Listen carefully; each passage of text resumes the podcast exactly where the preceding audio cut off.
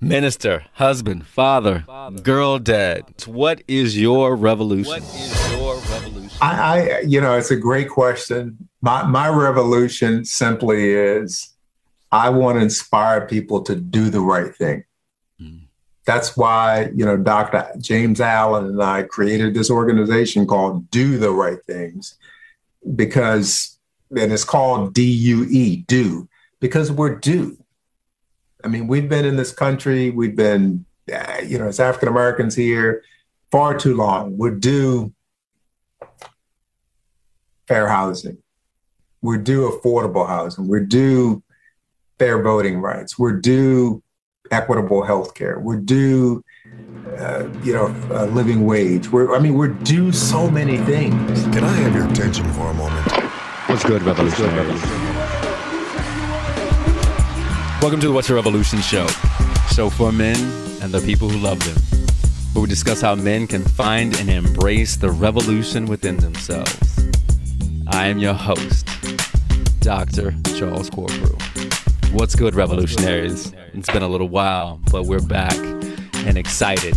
Uh, excited to see you. We're in the fourth quarter.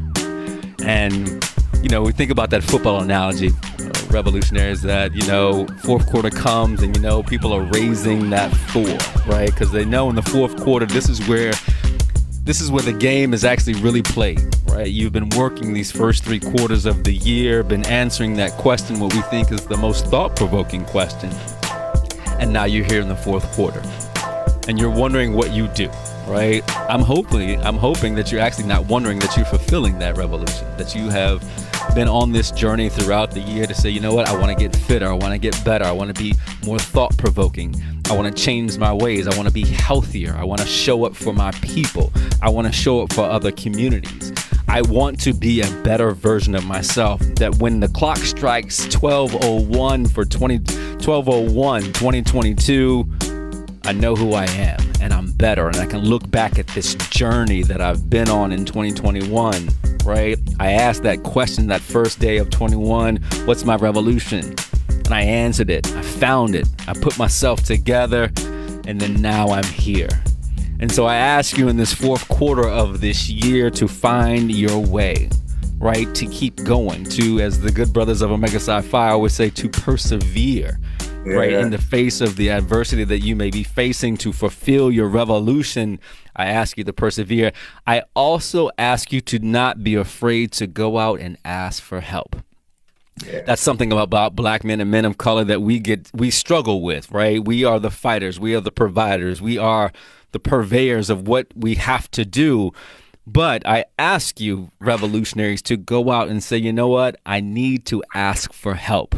Right in the fourth quarter, right? Sometimes it's the kicker that wins the game. It's not the quarterback or the running back or the wide receiver, right? It's the kicker, right? Or it's the d- defensive lineman that right made the crucial tackle, or it was the offensive lineup that made the crucial block that opened the gates for the running back or the quarterback go out and ask for help. And if you need that, you know you can always come to me and us at What's Your Revolution.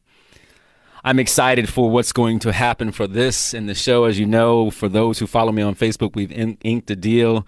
We're looking forward to really telling you more about this, but the What's Your Revolution podcast will become the What's Your Revolution podcast and TV show. And so I'm uh, extremely excited about that and what it means for us as a community of people, as a community of revolutionaries to be able to interview wonderful guests and to be highlighted all across the world. And so I'm, I'm, definitely excited about that. We will give you more information as we are allowed to. Right now, I am under a NDA, so we are still working through that. So I'm excited to let you know what's going to happen next. My good friend here, Gary McCollum, and I were talking uh, in the green room, as I call it, and I want to give a shout out to my mentor, one of my mentors. I would not be able to sit in this space behind this mic as you hear the inflections of this voice, the joy that is in in my heart and in my soul if it wasn't for Dr. Robert George Murray, the Ooh. pastor of the historic First Baptist Church Bute Street, my church, my home church uh, for the last, well, we won't say, but I don't even remember, probably 36, 37, 38, 40, 45, maybe 48 years of my life. I remember Bertha and Charles taking me to church, to Bute Street Baptist. And I remember meeting this young man uh, as a 12 year old and his sons, Dr. Murray. And this man has been a stalwart, uh, a leader of the community, not only in Norfolk, Virginia, Gary, as we talk about it, but all across the world. All across, all across yes. the world, president of Lott Carey, uh, the Lott Carey missionary, all across the world, his, his image and his voice and his words have spoken out. And I remember so many times I could call on Pastor Murray and say, you know what, I've got a problem, I've got an issue, I've got a thought, I just want to talk to you. Yeah. And he would open his doors and say, you know what, Charles Chucky, Charles Chucky, Charles Chucky Corprew, uh, come come on in, and we would illuminate what was going on, and he would provide those words of wisdom. And a couple weeks ago, he decided that his shepherd, uh, his shepherdhood, we'll call it that, of the historic First Baptist Church Bute Street would come to an end and that he would pass the baton on. And so I want to give reverence and deference to this wonderful, wonderful man, a leader of people, not just men, a leader of people. Mm. Because I know my mother, Bertha Corprew, looks up to him and has given him her life, right? And my father, as a, as a wonderful man of himself, has seen Dr. Murray as a beacon of light. And so many people have come through those doors at the historic First Baptist Bute Street and said, you know what, I'm here because of Pastor Murray. And so I want to say thank you. Yes. Thank you, Pastor Murray, for all the wonderful years that you've given us, for the leadership and the wonderful wisdom that you've given me. And I'm sure that Gary will talk about this as well. And but you are what we should be, Dr. Yeah. Murray. In every yeah. sense of the word, if a leader needs an example of what it what they should be, they should look to you. So I want to say thank you, thank you, and thank you. As you know, I love this show and I love to bring amazing men on this show uh, and I get to spend time. And I was, you know, there's a there's a lot of accolades that I could place on this brother. And in the green room, I asked him, I said, "What title do you want me to give you? You know, all, all the things that you've done along the this illustrious career of yourself." And I could I could go through go through this litany. And so he wanted me to say that he is a minister, he is a husband, he is a father, he is a girl dad. But right now, his biggest job is that he is the head. He is the head school uh, head school instructor uh, for his young daughter. Uh, and so that is that that is the title that we will give Garrett McCollum, wonderful man of Omega, uh, minister, friend of the historic First Baptist. Uh, former senior executive at Cox Communications, intelligence officer for the U.S. Army, and a litany of other things that you've done in your life to show that your leadership stands out for us. And so, welcome to the What's Your Revolution show, Gary McCollum. How are you, dear brother? I'm doing great. I, I, tell you, I'm sitting here beaming. I'm like, I, am so full because I'm so proud of you. I mean, I, as I'm listening to you, I'm thinking of your parents and and the the history, the historic role that they've played in our church and our community. And I don't know. I mean, God works in mysterious ways, and to be on this show with you, I mean, it is truly an honor. And I am so looking forward to this conversation. It's just, it's amazing. And, you know, and the fact that you mentioned my pastor, Dr. Robert G. Murray, and you're, you, you hit it. I mean, this, this, this man, oh my God. I mean, I, I, I struggled. I have to tell you this. I'm gonna tell you this real quick. Tell me, please. I never wanted to be a minister. Never, I never wanted to be a minister because frankly, I, I, I, I knew I had this call, but I never saw anybody who I wanted to be like or, or, or really walked in that role the way I thought was worthy of being a minister.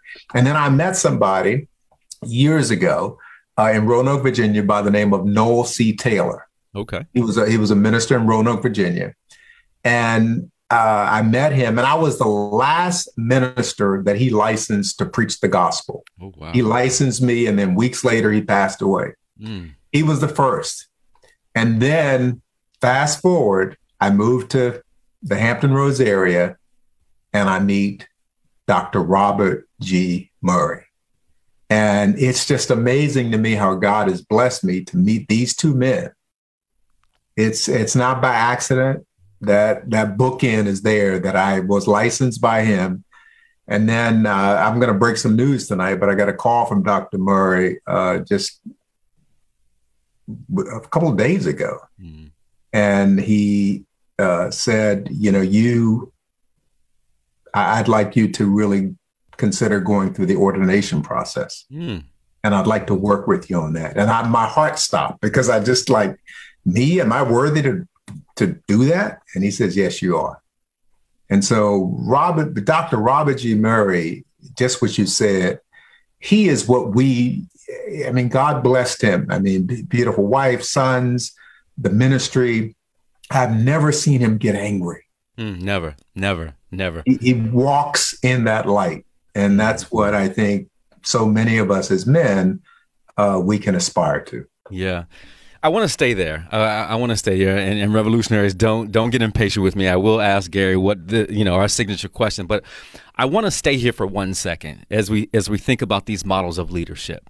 Um, you know, you've been in a number of different leadership positions, but typically we we we like to see things that we aspire to right we like to see people that we aspire to that that we can either pick and parse their leadership skills you know, that we can then embody. Yeah. Talk about the importance of that, of finding models to really embolden and capture and encapsulate our leadership. And why are they important to continue to look at that from a, a wide perspective? Yeah, it's it's so critical. I mean, I think about my life. I think, I mean, you know a little bit about my life. I mean, I grew up in a housing project in, in Richmond, place mm-hmm. called Whitcomb Court. Uh, right. My my dad could not read or write. My mom had about a you know eighth grade education, and uh, she died when I was ten. And you know, from a very early age, I had people who God put in my life. guy by the name of Adolf Powell, who mm. Was the first college graduate other than a teacher that I knew. And so I worked with him in gymnastics and sports and other things. And he, he, you know, he was that guy who, you know, even though I didn't have my dad living at home at the time, he was saying, "Don't go with those guys. You stay here." uh, so you you had those people you know you had coaches and and and and just people even as i uh, you know went off to college and there were there were professors and even in the military there were there were military leaders and even in business there were mentors and you know people who you know men who spoke to me. And there were women too don't get me wrong. But there were people who who who had those attributes that um, you just said boy if i just had a little bit of that and I think the trick is, and you you alluded to this earlier, is do we have the courage enough to ask the question? Yes. That's the issue. I, I think too many of us as men, we let our pride, we let our ego get in the way. We know we need help, but we don't ask the question. Right. I was one of those foolish guys who I would raise my hand and ask, How do you do that? I was that guy. And it's paid off. Right. So how do you get out of your way? Right. There are people who are listening and, and, and you said you you know it's not foolishness, but you know, the deference that we pay to ourselves. How do you get out of the way of asking for help? Because, you know, as men we're socialized that, you know what, tinker with it. Right? Play with it. Right? You'll figure it out. But there well, are big go ahead. Yeah, I, you know, for me, I, will be honest with you. You know, the, the, scripture tells us that we should not have a spirit of fear uh, but a love, power, and a, and a, sound mind. But I'll be honest with you, I was motivated by fear. One, I you know I grew up very poor, and I was afraid of staying that way. That was one thing. But also I remember having this image when I was a very little child. You know, my mom, single mom, raising us. My dad didn't live with us, and I remember this fear I had because I thought that being a man was knowing how to work on a car, quote unquote, work on a car. Right. Mm-hmm. And I and there were other men in our neighborhood in this housing project who would show their sons or their their brothers, young brothers, how to work on cars. And I didn't have anybody around, so I was afraid that I was never going to be a man because I didn't know how to work on cars. I, I that was it was, and so that fear of not knowing how to do something, it motivated me to sit in the front of the class Mm. It motivated me to raise my hand.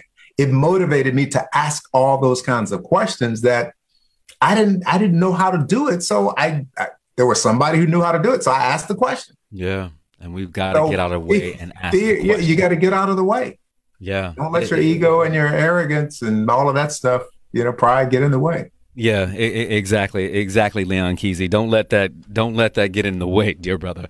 Um, that's one of your chapter brothers up uh, up at Beta Delta Delta. you know, one of my good friends of thirty plus years, Leon Kesey, doing well. Shout out to you, dear brother. Um, Shout out, bro. yeah, Proud of you. I'm, I'm so proud of what has happened in JMU. Little did I know that in fall of 79 that it would do this. I really did not. Had no idea.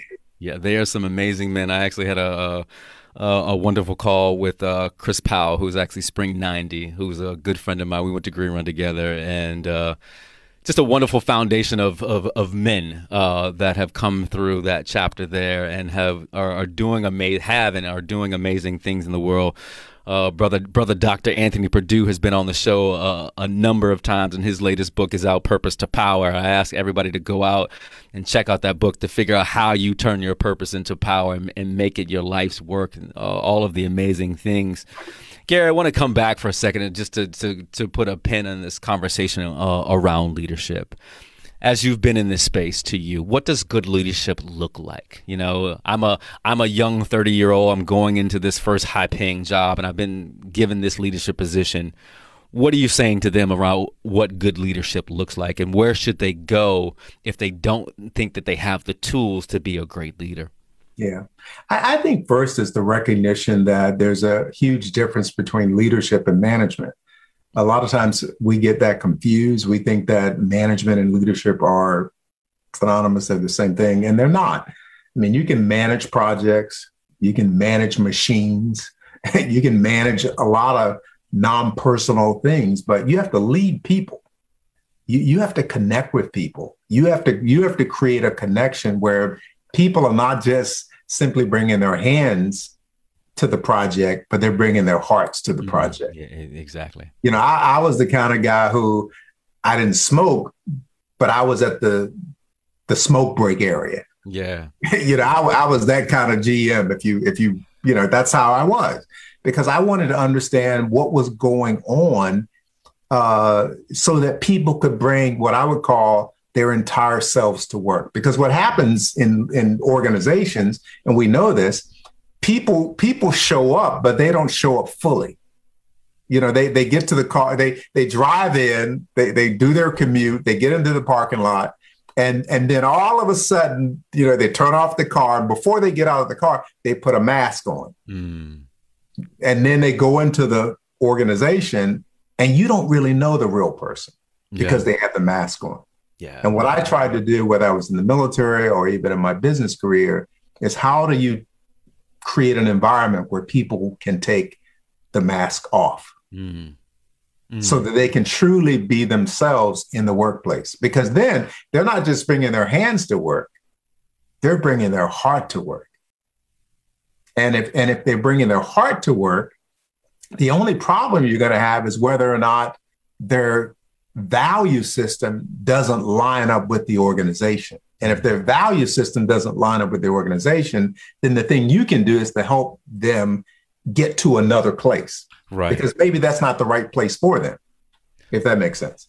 Brother, it, it makes a whole lot of sense, and so you know, my revolutionaries are like, Lord, he about to go on one of his, he about to go on one of his diatribes here.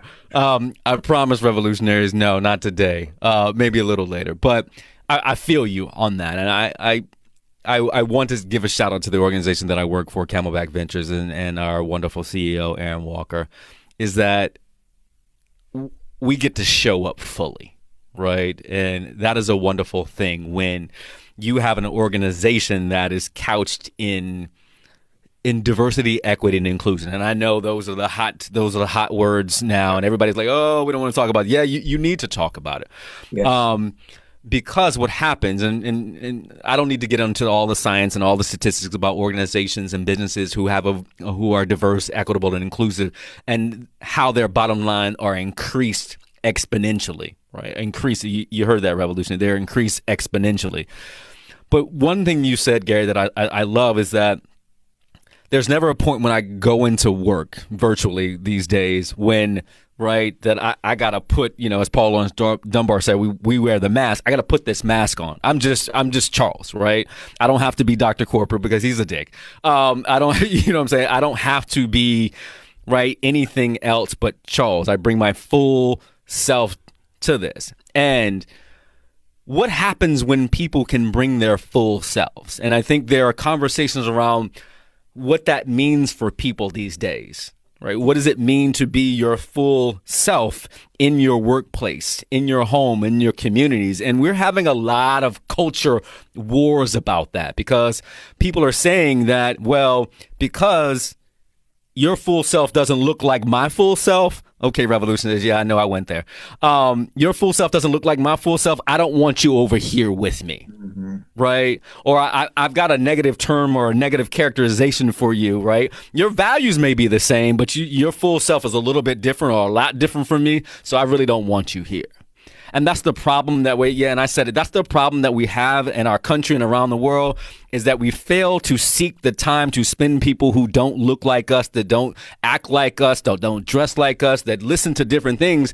Because I promise revolutionaries, when you get the opportunity to experience something different, your mind grows.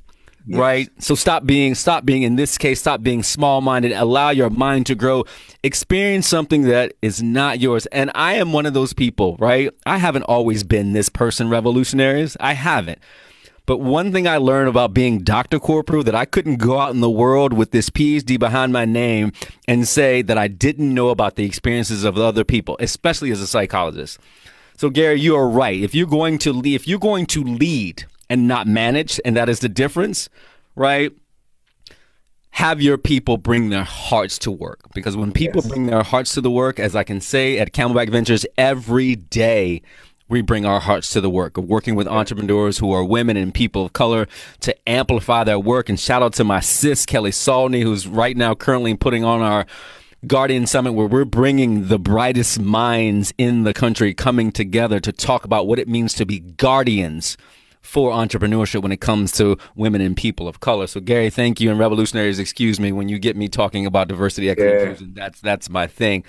I'm gonna move this. Can I, can I, can I make one point on this before I know you're gonna move? Sure, please, please go ahead. But I think the issue is change. You know, you show me something that is not changing, and I'll show you something that is dying. Mm.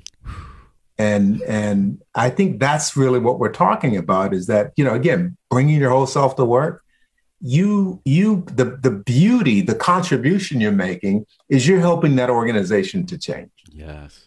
Mm. change is necessary. It's hard. Don't get me wrong. We like being in our comfort zone all of us. We're creatures of habit. But there's no growth in that. Show me anything that is not changing and i'll show you something that is dying. Mm. Mm. and we want our organizations. We want our lives. We want our, we want everything to be growing and so change is absolutely necessary, regardless of how hard it is. It is. You're, you're exactly right. And uh, th- that statement, well, that's how we've always done it. uh, and that's why organizations die right? Yeah. Their inability to pivot, their inability to change the the see the the market change and the shifts. We've always done it this way, right? Guess what? Kodak went out of business because they couldn't pivot, right? Exactly. Right. They couldn't. They couldn't. They couldn't figure out how. Well, we had a market where people were bringing their films to us. When you remember the little Kodak shacks. Yeah. Where Where's Kodak? Um, Gary, I want to move this conversation because you know I I moved home, moved back home to Virginia, and um, my mother and I watch TV a lot together. Um, that's our time. My mother, my father, and myself. We watch TV a lot. We have dinner in the you know, and there's there are talk shows on and different things. And one of the things as you as you know very well, the political scene, the political runs are still in full effect. And I am seeing right consciously where we are not really talking about leadership. We're talking about how to scare the the the the the, the political the the political uh, the word that is is losing my mind. This our civic duty around who are we going to vote for. So that was the long way uh, of saying that, and I get tired of seeing these negative ads. And I want you know I want to spend a little time about our political climate, but I want to couch this conversation, Gary, in the fact is what are the solutions around what needs to happen in government for us to be a thriving country? That's the question, because I we are defunct. We are default. we are we are we are are are evil in every sense of the word when it comes to politicians on either side of the aisle. And I want to know what do we need to do to get us out of the muck and of where we are so I can feel good about being an American citizen? Yeah. No, it's a great question. And I, I think it really it, we have to understand that the that the most important political title in our country is not president, is not, you know, chief justice of the Supreme Court, is not speaker of the House, but the most important title that you can hold in our land is citizen. Mm. That's that's really the fun. It's government for the people and by the people. And I think that's the issue that has clouded what we see today. People think that, oh, I can't do anything. No, you can. All these folks, from the president on down, they all work for you. And it's critical that you never forget that.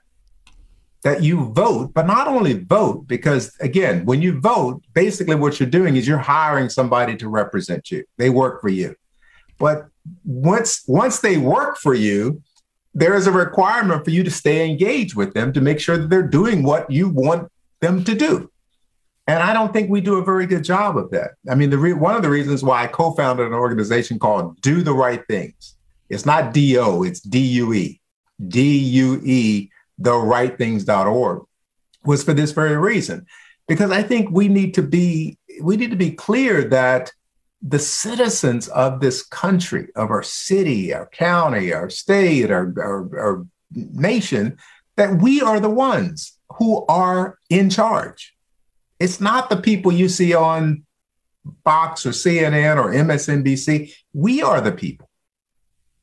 And I think we lose sight of that. We think somehow that we're powerless and we can't do anything, but we can. And I think we need more of us, not just simply subscribing necessarily to a political uh, uh, philosophy, but we are subscribing to what's right. Mm-hmm. Because I'll be honest with you, there really needs to be more of us, not just simply saying, well, everything's right over here on this side of the aisle politically, or everything's right on this side of the aisle.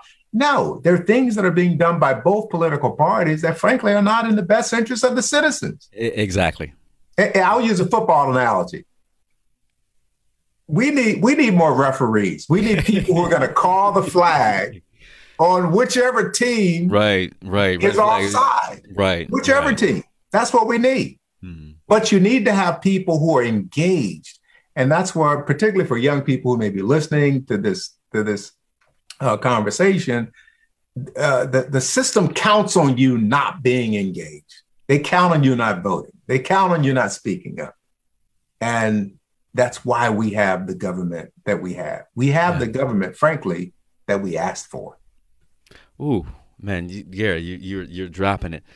Um, it goes back to that conversation that we had earlier. Just if if you're not changing, you're dying. And in my belief right now, what we're seeing is a dying. Right, we're is a dying nation. Right, we we are corrupting at our core because we are we are we are fighting. We we are fighting, and we are allowing the what we have done, as you said, the people that we have hired, we're allowing them to fight a fight that is not ours. Yeah. Did you yeah. hear that, revolutionaries? We are allowing people to fight a fight that's not our fight at the end of the day. And so the question that I know that's on my revolutionaries' mind is like, Gary, you said th- this engagement, right? But what can I do, right? I don't have a I don't have a million dollars to donate. I'm I'm not a Koch, right? Uh, I'm not an Echoing Green. I, I, I'm I'm not you know, I'm just one person. How do I get involved? How do I how how do I amplify my voice? Because you know what, there are times and days where I'm like, you know what, Joe, what are you doing? What are you doing, Joe? Because look, this is not look. I, I went through four years of you know of not you, and right now I'm a little I'm a little like yo, what are you doing? Like so, how can the average person be more engaged to have an impact on what's going on with our civic leaders?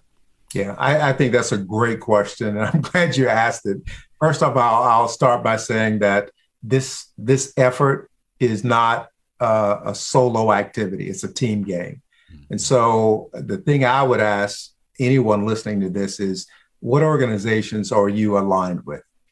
You know, are, are you you you know what you feel passionate about? There are organizations out there that feel the same way. So are you affiliated?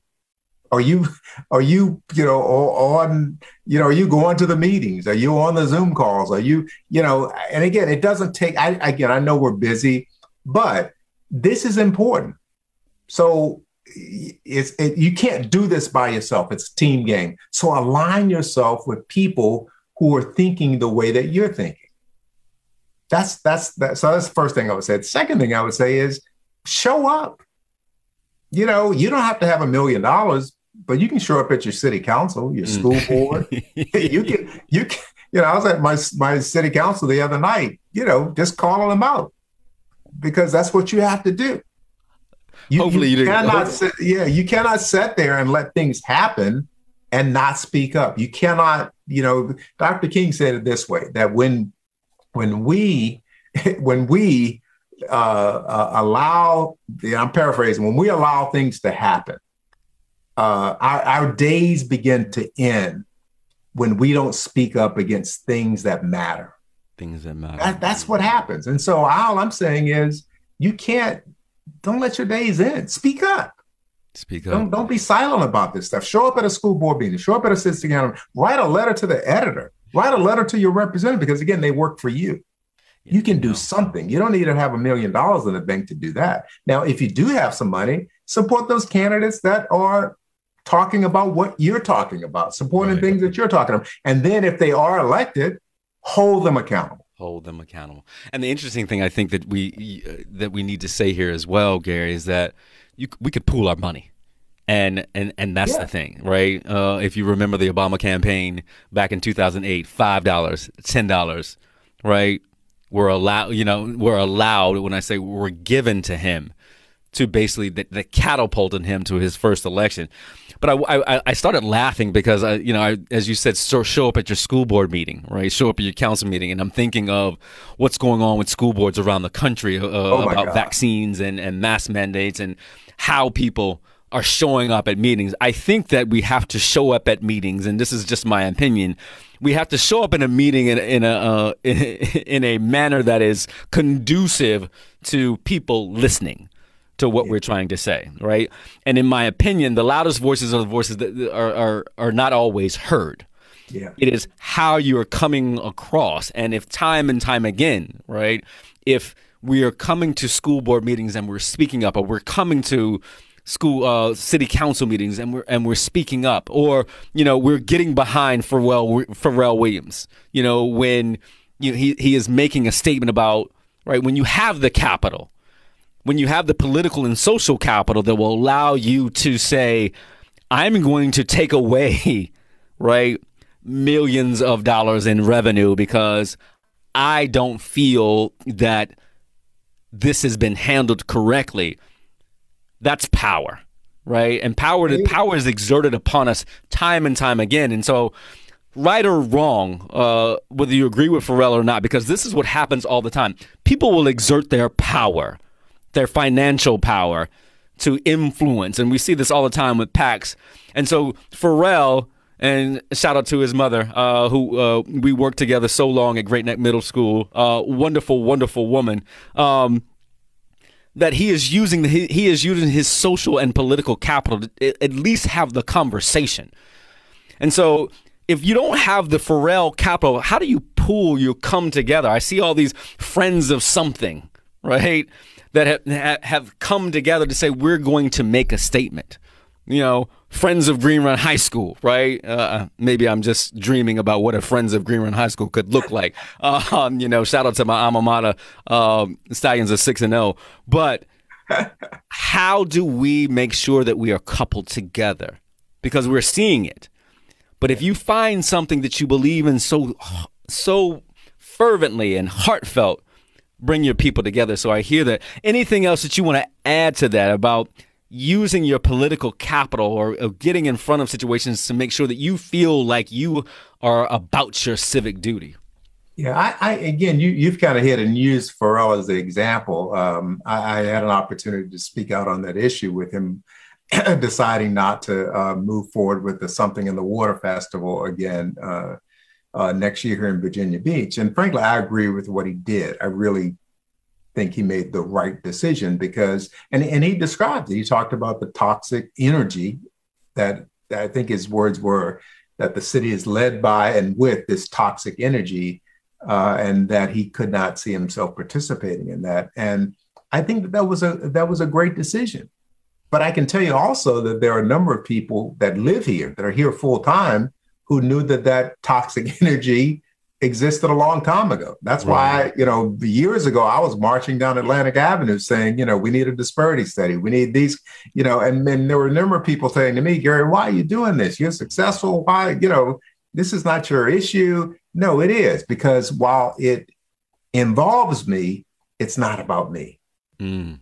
You know, I, am I'm, I'm the reason I do what I do, and I think I, I to, to answer your question, I think where we miss this is somehow we think that this race is a race that only involves you.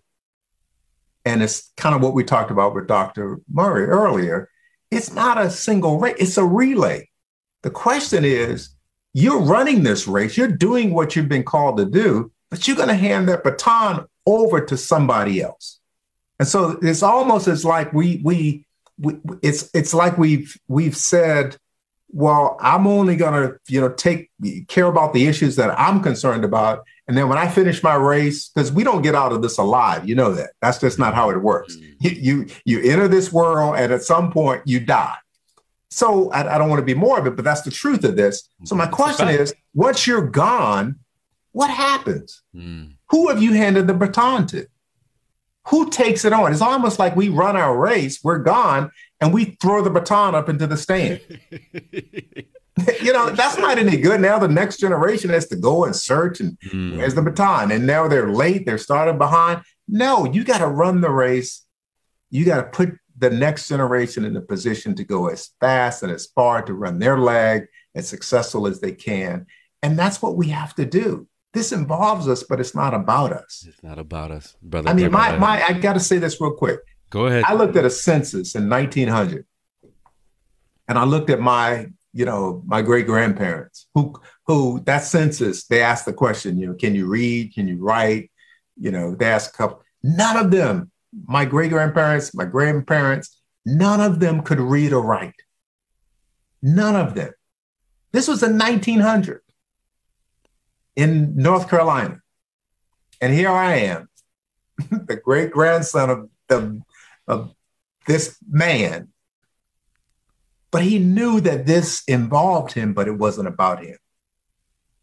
That's what we're talking about. Mm-hmm. None of us gets out of this alive. So what are we going to do for the next generation? So we should be writing the letters. We should be doing all this stuff, and more importantly, what should be we should be doing. And this is why I'm very passionate about mentoring and working with young men. I teach a class, a Zoom class everywhere.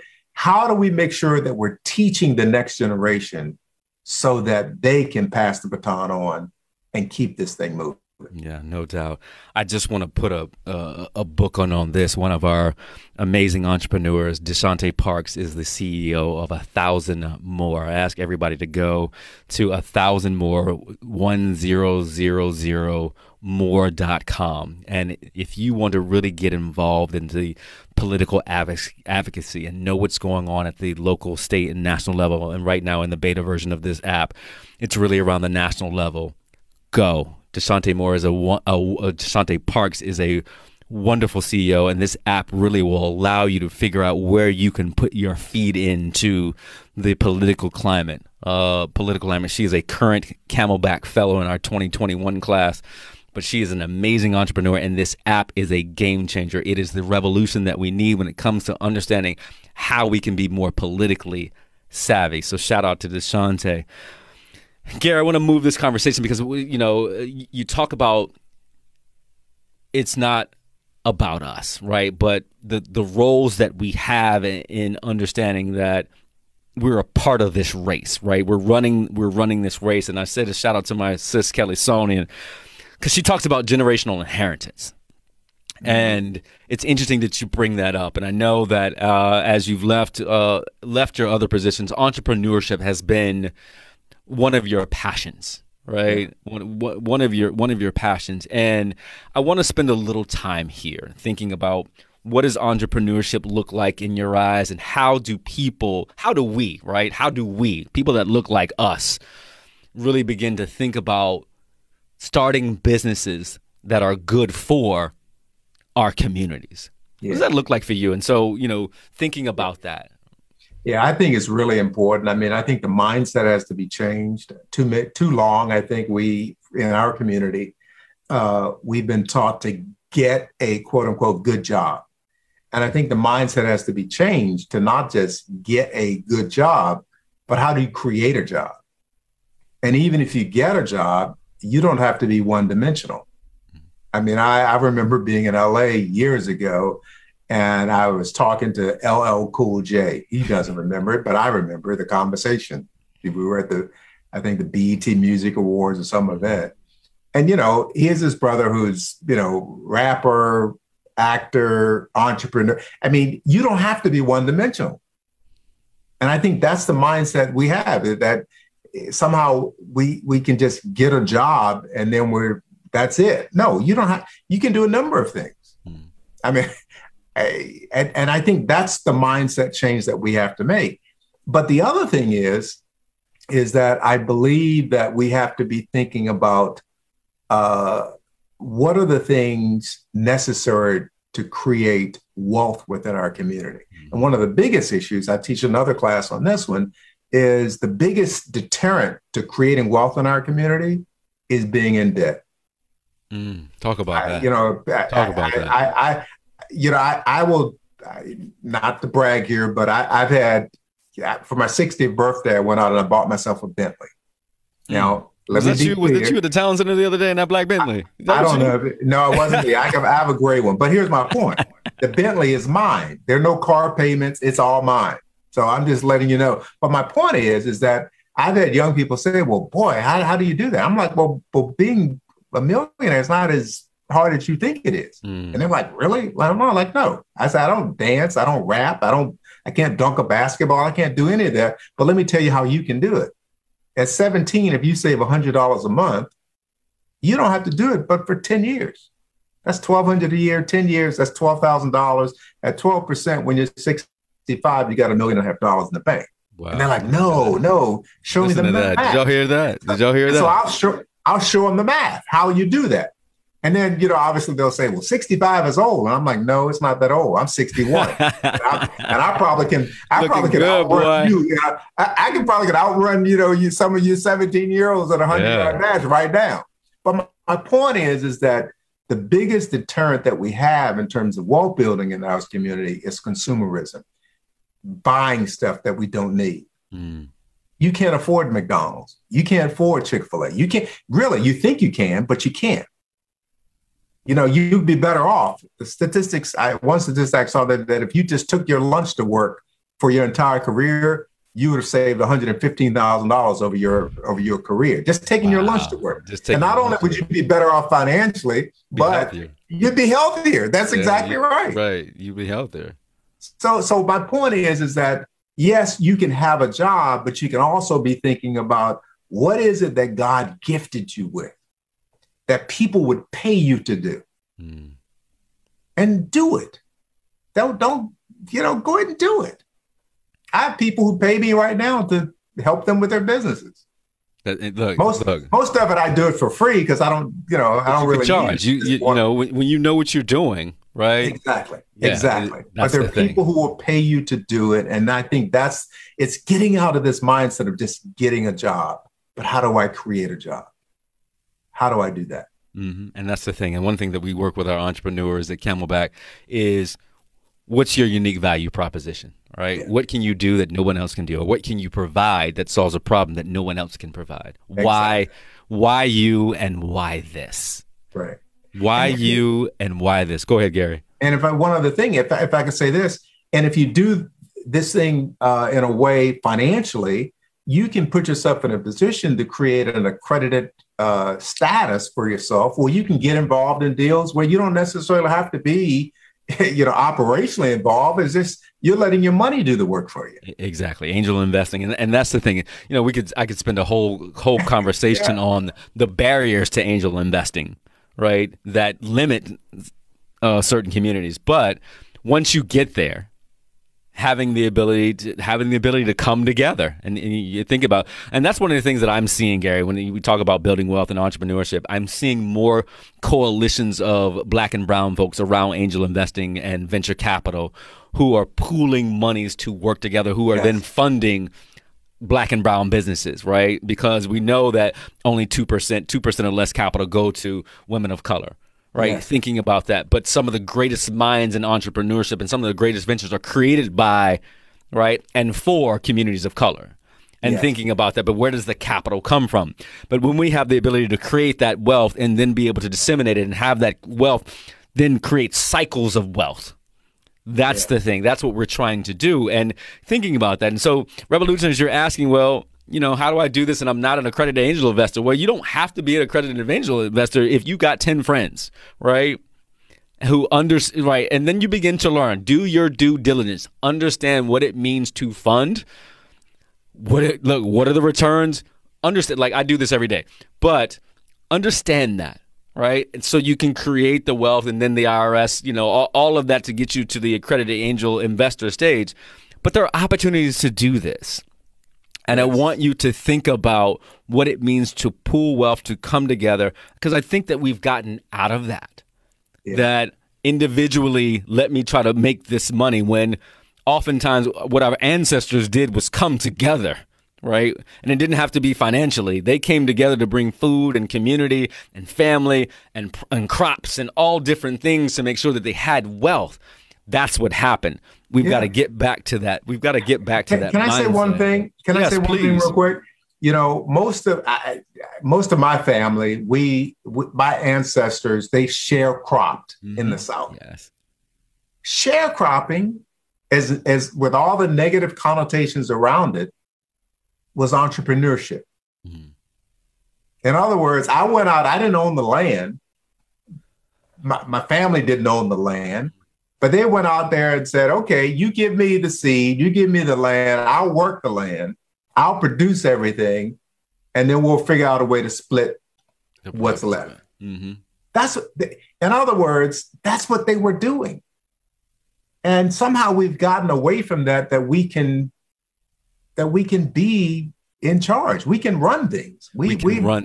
we, we can run things. We really can run things we see this and you know my my IG feed is full of entrepreneurs uh you know the the the 1 to 10 rum that just came out with a collaboration with uh, Sierra and the founder I'm seeing all of these creations of black businesses that are created by brothers that look like you and me it it can be done I think about uh, brother Chris Senegal in Houston who's who who started buying up the block in real estate in Houston right?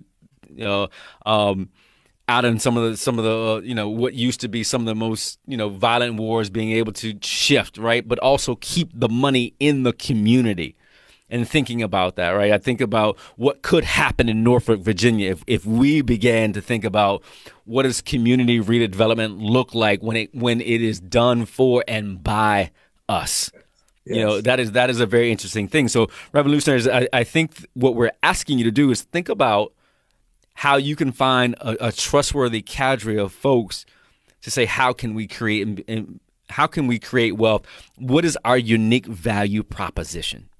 Mm-hmm. What can we offer? What can we find and build together?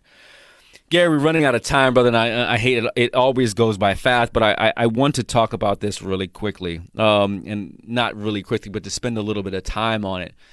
Is that too often we don't talk about the relationship that men have with their faith? And I know as you, as you talk about this, um, you know, uh, as a man of faith, you know, a minister, as as a part of the the identities that you have. What is the importance of faith in a man's life, and how does it dictate their walk? Yeah, I, I think it's it's it's the most important thing. I mean, Scripture tells us that we are, you know, we're made in the image and likeness of God. God was a Trinity. That's what my faith tells me. You know, he was a spirit. Christ walked the earth in the flesh. Uh, that we we have God the Father, and so we, like God, are a Trinity. You know, we have a physical body that we, you know, some of us work out, some of us don't work out. you know, some of us overeat, some of us don't. Uh, we we have, uh, well, I'll call it a soul, which you know it, it, creates our our emotions and our you know our feelings and all of those kinds of things and you know we have you know we have a spirit which you know that that's who we are. And so my my question that i ask a lot of young men you know when you look at that trinity of you who's calling the shots in your life? Because if it's if it's just your flesh in other words is if if you're making decisions only on the way you feel that's not a, mm. a good way to go through life Wow. Because you, you may feel one way one day and you may feel another completely. How many times have you made a decision and you thought you were so right? And then five minutes later or five years later, you say, man, I was not wrong. I wasn't like a little bit wrong, but I was like, I mean, I wasn't even in the neighborhood. I wasn't even in the same zip code. I was mm. so wrong. But at that time, you you thought you were so right. Mm. That's because the person calling the shots was not the person of your Trinity who should be calling the shots. And we're talking about faith. Right. If we're not led by the Spirit, if we're not letting that person sit at the head of your table, that part of your Trinity, the Spirit in you connected with the Holy Spirit, you're going to make all kind of mistakes. Mm. If you're letting your decision making be ruled by how you feel or even your intellect, because some of us are so smart that we're I won't say it, but you know what I mean. We're, we're, we're we got we got so many you know so many degrees, so many degrees that so we just degrees. think we know everything. Man, and so uh, my point is is that I don't I don't know how other people do it. I think the way for me, you know, I, I've, I've, I've I got academic experience. I've been trained in the military, trained in business, so many courses, and yeah the thing that gets me is that I, when I look back over my life and I, I see this thread from Whitcomb Court, that housing project, to where I am now, I know that there is no way in, there's no way in the world that I could have done this because of my intellect. There's no way I could have done this because of my physical prowess. I'm not six nine. I can't dunk. I can't do any of that. The only way that this could have happened, the only way, is because of the Spirit of God. Mm, mm. That's how. That's how I. You know. That's how I. I. I. I look at this. Yeah. And so, to me, it's all about your faith. Yeah. knowing that that's the key. You can't do this by yourself. You can't do it by strength and might and your smarts and your degrees and your bank account and all that because some of that stuff at some point is going to go to the wayside and then what are you left with? Right. Or get or get in the way get in the way gary. Exactly good, good friend says oh you're dr corporing me meaning, look, meaning, look, meaning you just you just got too smart for this conversation, right? You know, like that that that's your way of not really, you know, going in, giving me the the politically savvy answer, not not allowing faith to guide you. Yeah. Gary, I would be remiss if I did not ask this question. Uh, and shout out to my dear brother and line brother Seiko Varner, who is the wonderful engineer of this show. Seiko. Seiko, who makes who makes this who makes this show go. I, I want to thank you, brother, for all the work that you do uh, in taking this show to the next level. But Gary, this this is the What's Your Revolution show, so I need to ask you that question. Gary McCollum, minister, husband, father, girl dad, head head school master for the for the McCollum School of Excellence. What is your revolution? I you know, it's a great question. My my revolution simply is I want to inspire people to do the right thing. Mm. That's why, you know, Dr. James Allen and I created this organization called Do the Right Things because, and it's called DUE, do, because we're due. I mean, we've been in this country, we've been, uh, you know, as African Americans here far too long. We're due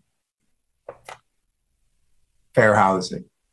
We're due affordable housing. We're due fair voting rights. We're due equitable health care. We're due, uh, you know, a living wage. We're, I mean, we're due so many things, but yet it hasn't happened. And so, you know, my revolution is to be what I said earlier, and that is, let's be that referee. Let's call the flag. Yeah. Let's let's put sunshine in places where there hasn't been any sunshine. You know, let's be that disinfectant because too many things have been done in our community, frankly, that have been done, you know, in those, you know, closed doors where people don't have access. Too many people have been uh, without a voice to speak up. Too many people have had their homes and their land taken from them. Too many people have had, you know, issues or that are, that have just plagued them on the job where they've been taken advantage of. And so if we can do anything to help people do the right thing, that's my revolution. Yeah, and I love uh, that. so I that's love it. No, Hopefully yeah. people will, will go to the site, do the right things.org. It's a 501c4. Um, but if you need, and we're there to not only say, you know, what needs to be done better, but if something's going right, we want to highlight those items too. Yes. And if you need help, we're here to help. Gotcha. We don't want people out there feeling like it's hopeless because there are people out there ready, willing, and resource to help you uh, to get through this. Gotcha. Gary, we appreciate it. We appreciate the time. This has been uh, a joy and you know something that I was anxious and excited about. Something you know as we were able to put this on the books. Shout out to my uh, wonderful associate Sarah who makes this go as well. Her and Seiko are my team, um, being able to make sure that this happened. You are a leader among leaders, and we appreciate all that you have done. Um, you know, the next time I see the next time I see that Bentley down at town, then I'm like, I'm, I'm gonna be that's you. You heard that, revolutionaries. He said he bought a Bentley cash. Um, so that's how you do it. That's how you know that you've created a space for you and your family. That there's an opportunities for you to live the life that you want. That you're living purpose to power, as uh, Dr. Badu says.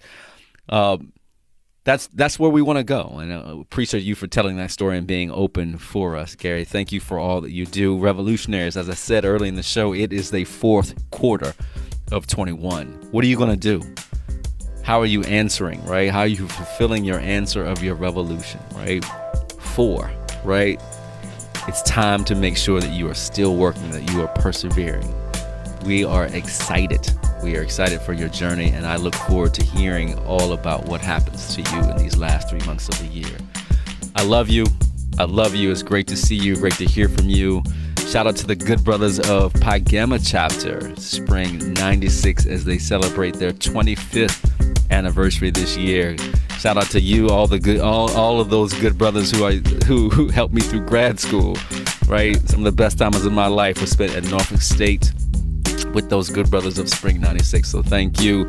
Shout out to you. Enjoy your time together as a family. I look forward to spending time with you. Take care, revolutionaries, and always be able to answer what we think here is the most thought provoking question of your life. What's your revolution? Peace, everyone. I love you. I love you. I love you. God bless. I love you. I love you. I love you. I love you. I love you. What's your revolution? What's your revolution? What's your revolution? What's your revolution? What's your revolution? All right, let's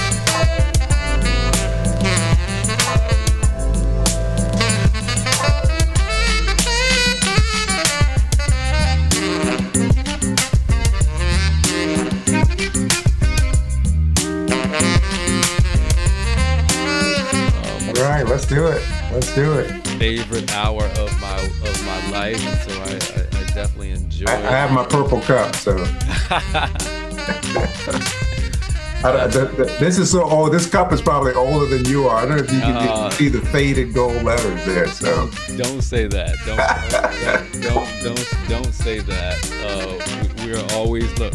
We are always in good company with each other, and I'm excited. I am definitely excited about what we are what we are about to do, and it means a lot to me. I know it means a lot to our revolutionaries. So we're just gonna go ahead and jump in. all right.